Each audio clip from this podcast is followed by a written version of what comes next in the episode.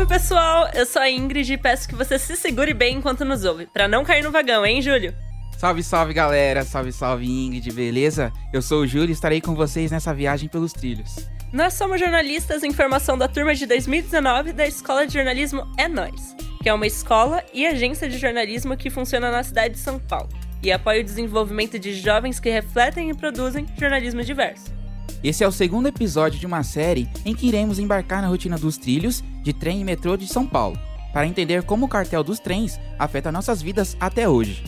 A gente vai se apertando, matutando e analisando essa história sobre os envolvimentos da CPTM e do metrô com casos de corrupção. Juntos vamos entender como as linhas são afetadas e como isso tem a ver com os trens que você, o Júlio e eu pegamos. Nesse segundo episódio, vamos embarcar na rotina dos trilhos de São Paulo nos finais de semana. Se você ainda não ouviu o nosso primeiro episódio sobre intervalos nos trilhos, aproveita para conferir. Então vamos embora que o nosso Corruptcast está começando. Bora lá! Senhoras e senhores, é um prazer recebê-los aqui. Apertem os cintos e tenham todos uma boa viagem. Chega mais que por aqui já sextou e estamos indo pro sabadão e domingueira. Vamos falar sobre acesso à cidade dos dias inúteis da semana. É, porque esses dias da semana são os dias úteis, os finais de semana são o quê? Quem pega muito trem sabe que o rolê de fim de semana e trem geralmente não dá match. Sempre tem manutenção, atrasos e um vasto tempo de espera. Pois é, os fins de semana poderiam ser dias úteis para a vida, para curtir, dar rolê com os amigos, ver a família, mas o sistema de transporte conspira contra. A gente fez um levantamento sobre as alterações de circulação nos trens da CPTM nos fins de semana e descobrimos um número que dá a dimensão desse problema. Em 2019, até o dia 15 de setembro, nós tivemos 74 dias de final de semana, ou seja, sábados e domingos. E em 97,30% desses dias, houve alterações na circulação dos trens da CPTM, por conta das manutenções. Em 97%. É, É muita, muita coisa. coisa. Ou seja, você tem que ter muita sorte para sair de casa nos fins de semana e não tem nenhuma alteração no sistema. E lembra que pode ser que a linha mais próxima da sua casa esteja funcionando, mas em algum lugar a manutenção está rolando e isso atinge você também. Estamos circulando com velocidade reduzida e maior tempo de parada por motivo de restrição operacional. Agradecemos a sua compreensão. Agora pense e responda. O que é um dia útil afinal? Por que será que os únicos dias que temos para curtir, sair, ver a família, ir num parque, no cinema, na igreja, descansar ou qualquer outra coisa não são considerados dias úteis? A repórter Tamires Mello entrevistou James Neres, que mora em Vila Nova, em Perus. James sofre muito com as manutenções. Para ele, está tão difícil fazer dos fins de semana dias úteis que ele prefere nem sair de casa. Então, assim, quando eu penso em sair no domingo e tal, alguma coisa, eu procuro pegar o ônibus, que vai demorar mais, né, para me levar pro centro, mas é, não vai ter esse incômodo todo, né. Não vai, vai demorar um pouco mais, mas eu vou mais tranquilo, porque quem quer fazer alguma coisa no centro da cidade, lembra que vai ter que pegar o trem lotado, igual pegar todo dia na semana, já, já nem vai, já nem sai, né. Pois é, para sair de casa, James pega a linha Rubi, que vai de Jundiaí, que é uma outra cidade, até a Luz, na região central da cidade de São Paulo. Segundo o nosso levantamento, a linha Rubi teve alterações de circulação em 44,6% dos sábados e domingos até o dia 15 de setembro deste ano. Bastante coisa, né não, Ingrid? Cara, é quase metade do ano. Mas essa nem é a pior linha. A linha Esmeralda, que liga a Zona Sul a Osasco, na região metropolitana, teve alterações em 70% dos finais de semana. Salve aí pro pessoal do Grajaú, vocês são guerreiros. Salve! No episódio anterior, começamos a apresentar o caso apurado pela equipe sobre o cartel de trens. A gente explicou como uma das várias licitações do projeto Boa Viagem, que foi alvo do cartel, pretendiam diminuir o intervalo entre os trens do metrô e da CPTM. Aqueles intervalos que nós conhecemos bem e que atrapalham a nossa vida durante a semana e no final de semana. Nesse episódio aqui, vamos falar de outra licitação, uma que previa serviços de manutenção dos trens e trilhos. Mas antes de seguirmos com a história, vamos relembrar algumas coisas. O cartel, como já falamos, é um crime que fere a ordem econômica, ou seja, ele afeta de maneira negativa a concorrência no mercado. E o cartel acontece quando duas ou mais empresas que deveriam ser concorrentes passam a agir como parceiras, combinando preços, manipulando ofertas e dividindo clientes ou serviços. Lembrando que a lógica do cartel é dar fim à livre concorrência, o que significa que você e eu ou outro qualquer cliente dessas empresas passamos a comprar os produtos deles muito mais caros do que eles realmente são. E adivinha, se eles se livram da concorrência, não tem ninguém que venda mais barato. Já a licitação é uma das personagens principais dessa história. Ela é o processo administrativo responsável pela escolha de uma empresa apta a ser contratada pela administração pública para o fornecimento de seus produtos ou serviços. E por fim, o nosso amigo CAD, que é o Conselho Administrativo de Defesa Econômica e que fiscaliza e pune crimes de cartel e lavagem de dinheiro. Pronto, vamos voltar para o fim de semana. Ufa, agora que lembramos tudo, segura o som, DJ, que a história vai ficar séria. Segundo a investigação do CAD, no início dos anos 2000, os acordos anticompetitivos do cartel se expandiram para as licitações referentes aos projetos da CPTM, que tinha como objetivo as manutenções dos trens das séries 2000, 3000 e 2100. O acordo estabelecia a divisão das licitações entre as empresas Siemens, Alstom, Bombardier, CAF, T-Trans, Temoinza, Tejofran e Mitsui, que combinaram quais seriam as vencedoras de cada licitação e quais delas seriam subcontratadas de forma a recompensar sua colaboração no acordo final. Segundo a investigação do CAD, a série 2000 foi destinada ao consórcio formado pela Alstom, pela Bombardier e pela CAF. Já a série 3000 foi destinada a Siemens e a série 2100 ao consórcio Alstom e CAF, que subcontrataria as empresas Bombardier, Temoinsa e Mitsui. Também participaram desses acordos as empresas Tejofran e Tetrans.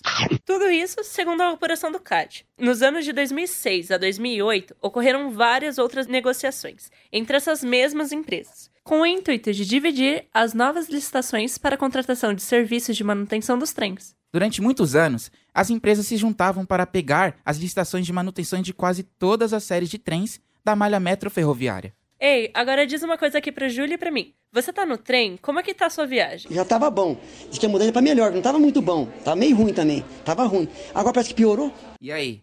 O trem tá lotado, tá meio vazio, mega vazio, tá tumultuado, tá tranquilo. Você deu a sorte de estar tá sentado ou tá em pé, bem encolhido na porta? Ou tá sobrevivendo aí em algum canto? E aliás, o que estão vendendo por aí? Salgadinho, água, fone com microfone, cerveja bem geladinha. Se não tiver, tudo bem. Fica atento nas novidades do shopping trem na próxima viagem. Esse é o pão de mel trufado, tá? Feito com mel puro, ó. Pode ver aí. Esse é o trufado de brigadeiro, R$ 4,68 no mercado. Hoje quem tiver R$ reais vai levar um pacote com oito. E quem tiver R$ reais vai levar dois por cinco. Agora repara no trem. O nome de alguma dessas empresas que a gente acabou de falar pode estar registrado no vagão, no meio das pessoas. Isso significa que essa empresa pode ter fornecido os vagões e os insumos dessa linha. Pode parecer estranho o fato de não termos citado, em momento nenhum, o nome de políticos ou de funcionários da CPTM e do metrô. Mas fica suave. Não estamos passando pano pra ninguém. Relaxa, senta na cadeira que a gente vai te contar uma história.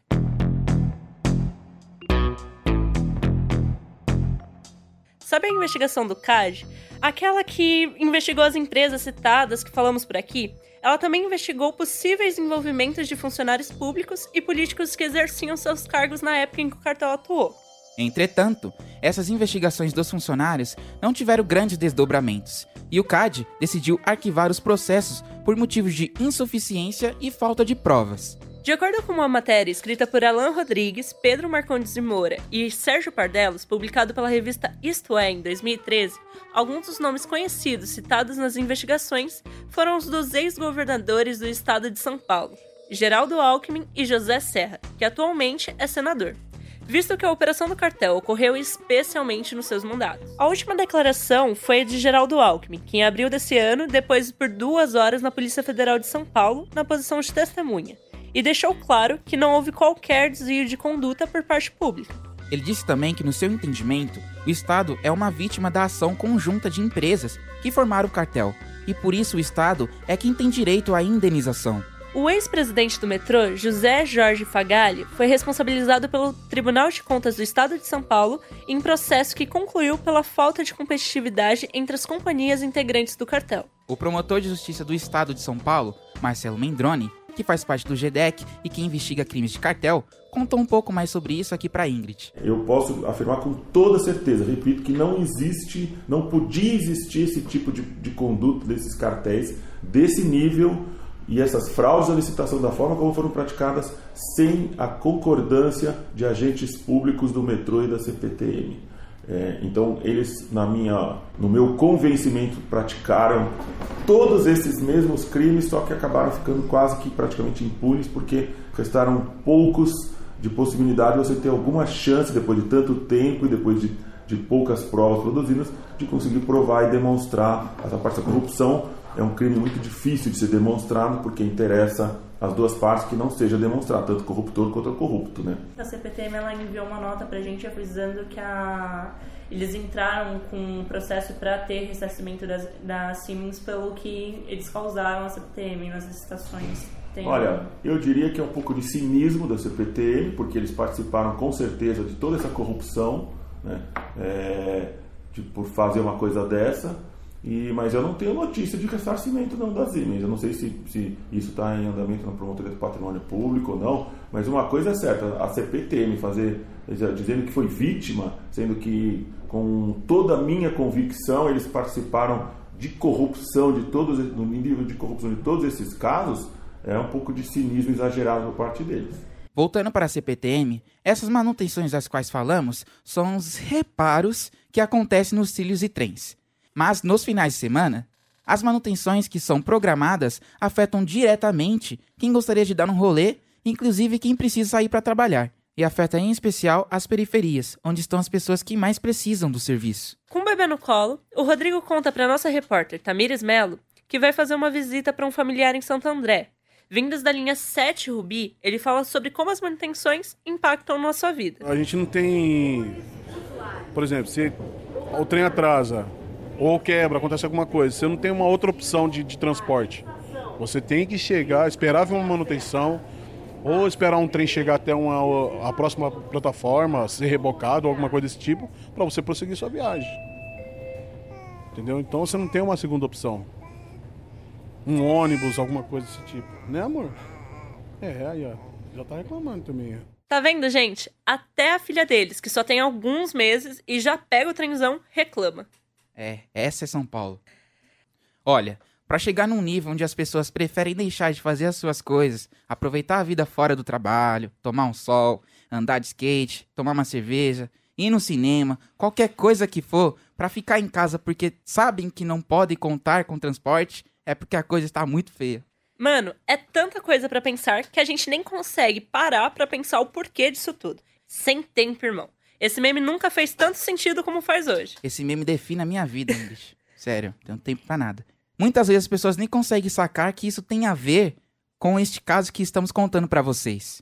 Em entrevista a nossos repórteres, a Rayane Rodrigues, de 27 anos, pensa constantemente sobre essas coisas e desabafou com a gente. Significa uma falta de respeito imensa com a população, né? Porque a gente não deixa de pagar os impostos, a gente não deixa de. Porque tudo vem imposto, né? A gente não deixa de pagar o transporte.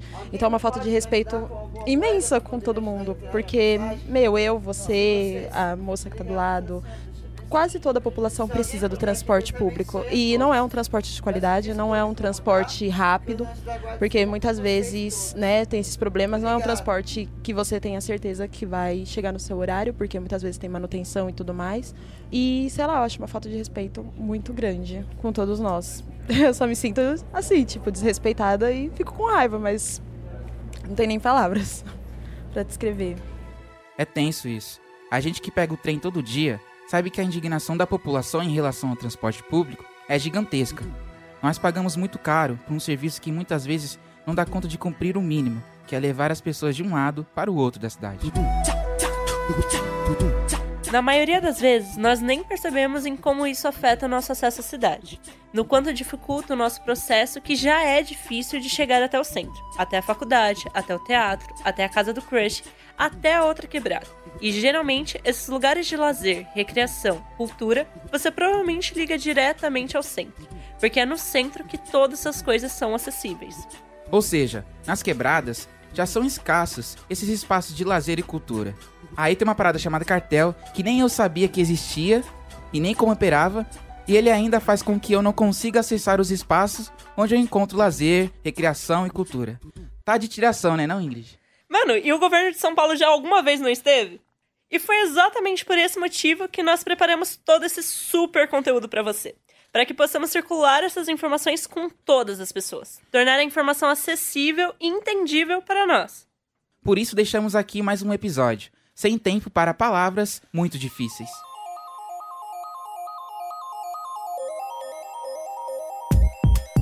Cartel ainda está na cola do nosso trem. E é por isso que a gente vai fazer mais um episódio juntando uma galera envolvida nessa história para entender como a sociedade civil, a população mesmo, pode se envolver para evitar que as corrupções assim aconteçam.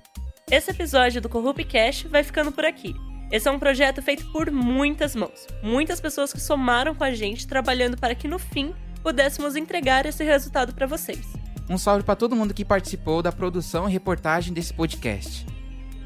Produção: Breno Andreata, Bianca Tracanella, Gustavo Revaneio, Júlia Vitória, Natália Hack, Tamires Melo, Tina Kratz, Vitória Guilhermina e, claro, nosso âncora Júlio César. e nossa amiga Ingrid Vitória. A coordenação foi feita por Gisele Brito. A gravação e edição, Altair Cunha. e Anderson Wendel. E agradecimento especial à Rádio CBN, que nos cedeu os estúdios para a gravação desse podcast. E você que ficou até aqui, muito obrigada por nos escutar. E que possamos ter sido uma boa companhia nessa sua viagem de trem. E esperamos que essa conversa possa contribuir e somar nas suas vivências. Pedimos para que você compartilhe essas informações com a mãe, com o pai, com os irmãos, os tios, os primos, os vizinhos, namorado, namorado, crush, os amigos e, lógico, as pessoas que estão todos os dias no trenzão perto de você. Que faça essa informação circular. E se quiser acompanhar mais conteúdos, fique por dentro de nossas redes sociais. E aguardem, porque ainda vem coisa boa por aí. Valeu, gente! gente. É nóis!